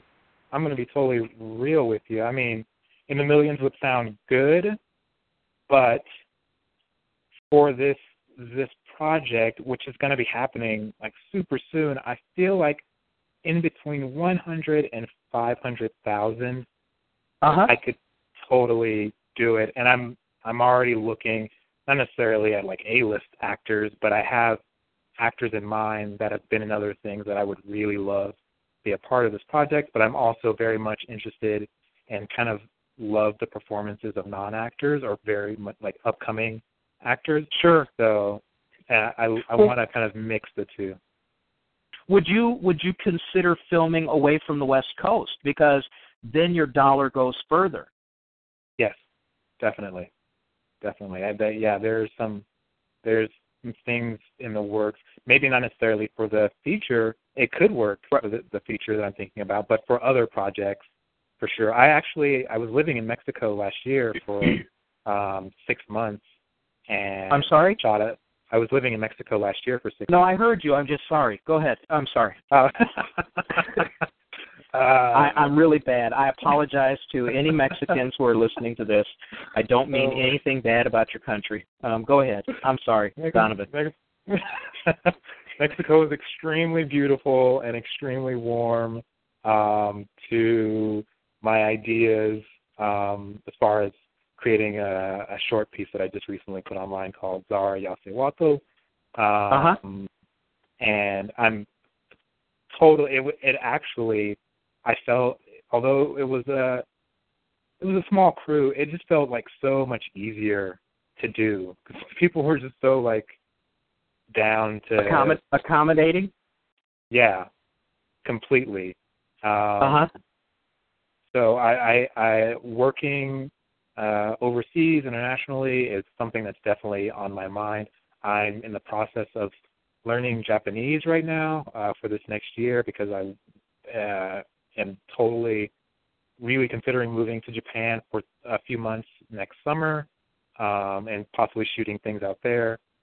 Uh, but in the process, in in between all of this craziness, awesomeness, I'm going to be working on this on this feature but um, yeah, shooting overseas totally doable. Um, yeah, and Nigeria's got Nollywood, and I totally need to go there and experience that, and uh, maybe make some work over there as well. Mm-hmm. I'm, I'm trying to make work all over the place. New Zealand has a really interesting production. Um, yeah, they do. Look look on. at all of the facilities that Peter Jackson had built down there. Um, I, I've seen all of those behind the scenes um, Hobbit videos, and they look incredible. And it's stuff like that where it's like we need to do that. We need to be able to continuously every year pull communities together so you know each other, your family. You might meet someone on set that you fall in love in love with, and you make a film. And next year you come back and you make the sequel, or you start prepping for the sequel. I want, I want that.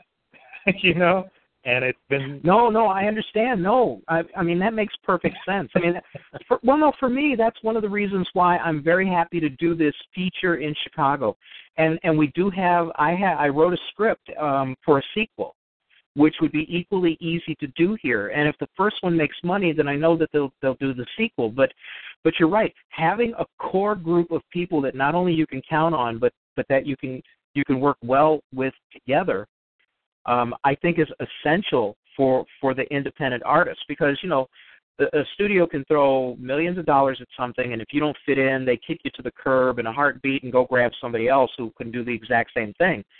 But but when you when you work the way you're working um, having your core group of people who that you who you do count on, I think is very important. Um, excuse me. When when you went to Mexico, you brought your own people with you down there, and did you work with some of the people there um, as well? No, no, no. I went down as a solo independent artist, and just by yourself. I, just by myself, and I wow. I, I quickly wrote up, which is probably not the best. I quickly wrote up a short film, but it had, like I was saying before, it had been something that I had been conceiving for a while through sketches and concept art and things like that of like this woman warrior um and it was like hey this is after visiting you know the pyramids and um just kind of being in the culture and amongst the people it just felt like oh i need to do this here right now you know while i have the the opportunity and it just super came together um yeah, and I'm a I'm a PC guy. I feel like I see on in chat. There's someone asked me if I was Mac or PC. Oh, you jumped in there. Okay, yeah. yeah, I uh I'm a PC man too, but my laptops are always Macs and then I I load on um you know, a good version of Windows for the couple of programs that just don't run in the Mac environment. Um uh, with you know, uh BlackScienceFictionSociety.com is in the process of doing their first uh, 3D animated movie, and uh, Jarvis has put together a studio where he wants to be able to have the resources for BSFS people to do, you know, their own movies, their own videos, and things like that, and have that as a as a resource of uh, BSFS. So I mean, not not that you have to, not that you want to, but I mean that's that's something that's definitely in the cards. Um, and you're right, creating our own small communities where we can actually have uh, creatives and the technical people to help get things done, where we know where we can go find people that we can trust is is huge. Um, do do you have any any desire on your own to go and perhaps create your own studio. Yeah, that that's kind of like the the dream, I suppose, is to have uh, a really sizable production facility with um, all those all those things that we would need. You know, giant green screen and you know just space. Space is the, just space to be able to do. No, you're right. Those, you build set, um, equipment, you know, proper uh, film equipment, like you know, just that whole thing. And for people, not just to have that, and then just to have it be super exclusive, and you know, all this big actors here, we have to have it closed off. I really want to bring the community in, bring super young people in, like kindergarten, and show the process of that. I, you know, I go around Long Beach and LA looking at empty space, all these empty building spaces, and it's ridiculous. And it's like I'm I'm I'm moving there little by little. You know, it's it's uh, I I see it, and that's kind of something that's exciting to me. Um, but yeah. And and you know I don't know because I'm not out there, but um, given what you want to do, um, I know that your drive is going to make it make it successful. But uh, do you, what do you see as maybe your biggest challenge to uh, to putting your own studio together? Let's say in the next five years. Um, I don't.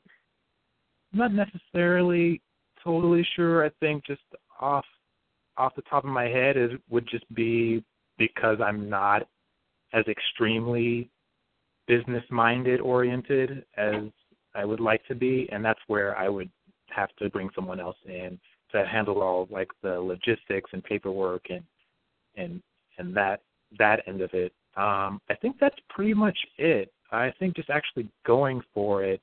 Uh, someone in chat saying money, but yeah, money also. But just going for it and like making stepping outside and going to um, the downtown city hall thing and getting paperwork and making signing things and and just kind of putting yourself in that process i think mm-hmm. like the the biggest hurdle um, for anyone.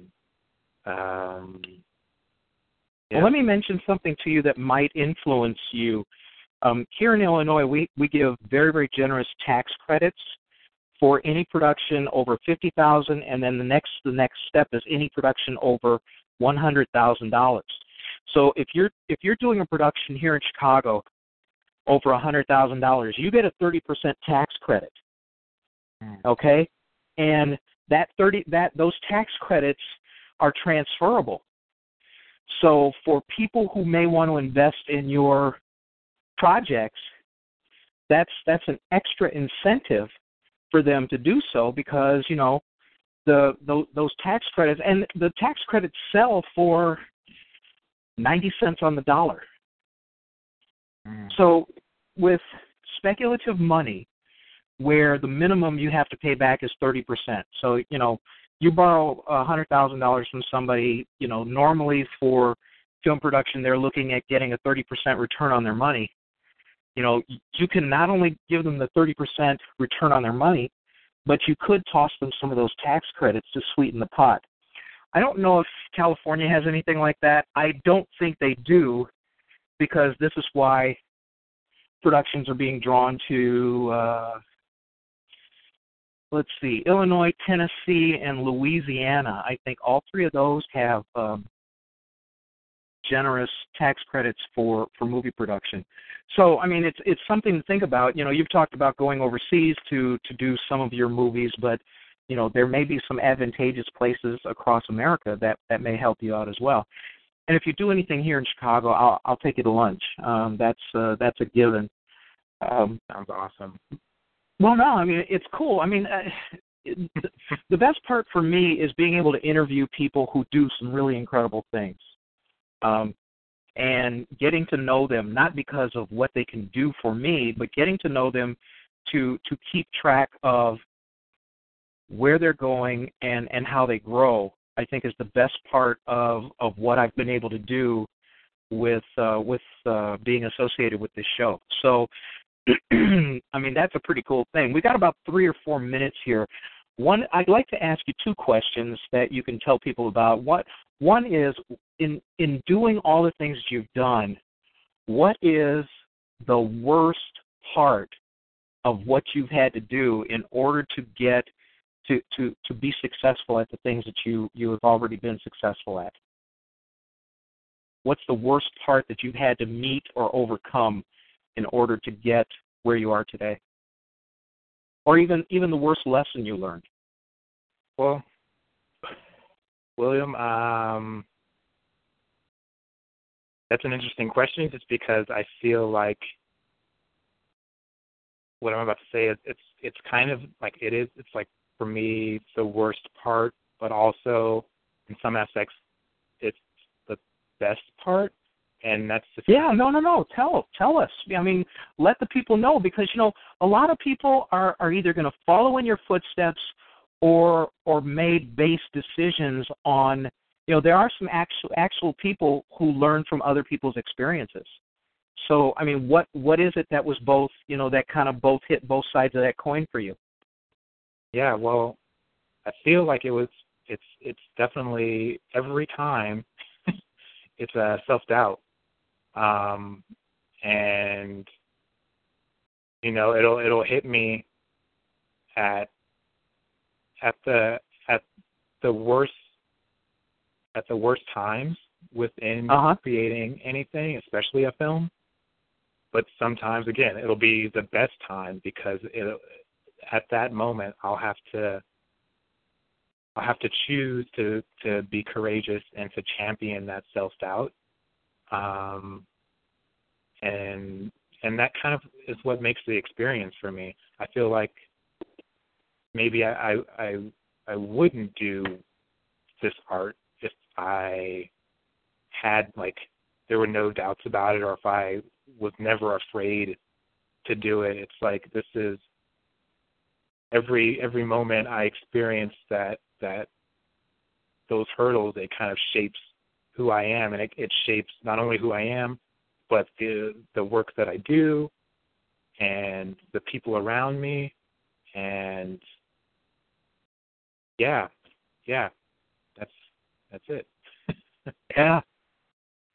Well, well, excuse and this me. Is, this um, is super. I'm so sad that we've only got like one minute left because this has been extremely amazing, and I love the show. Uh, I've been listening, and you're an amazing host, and I love your questioning. It's so like personal uh, and perfect, and the humor is awesome. And thank you again. Thank you, Jarvis.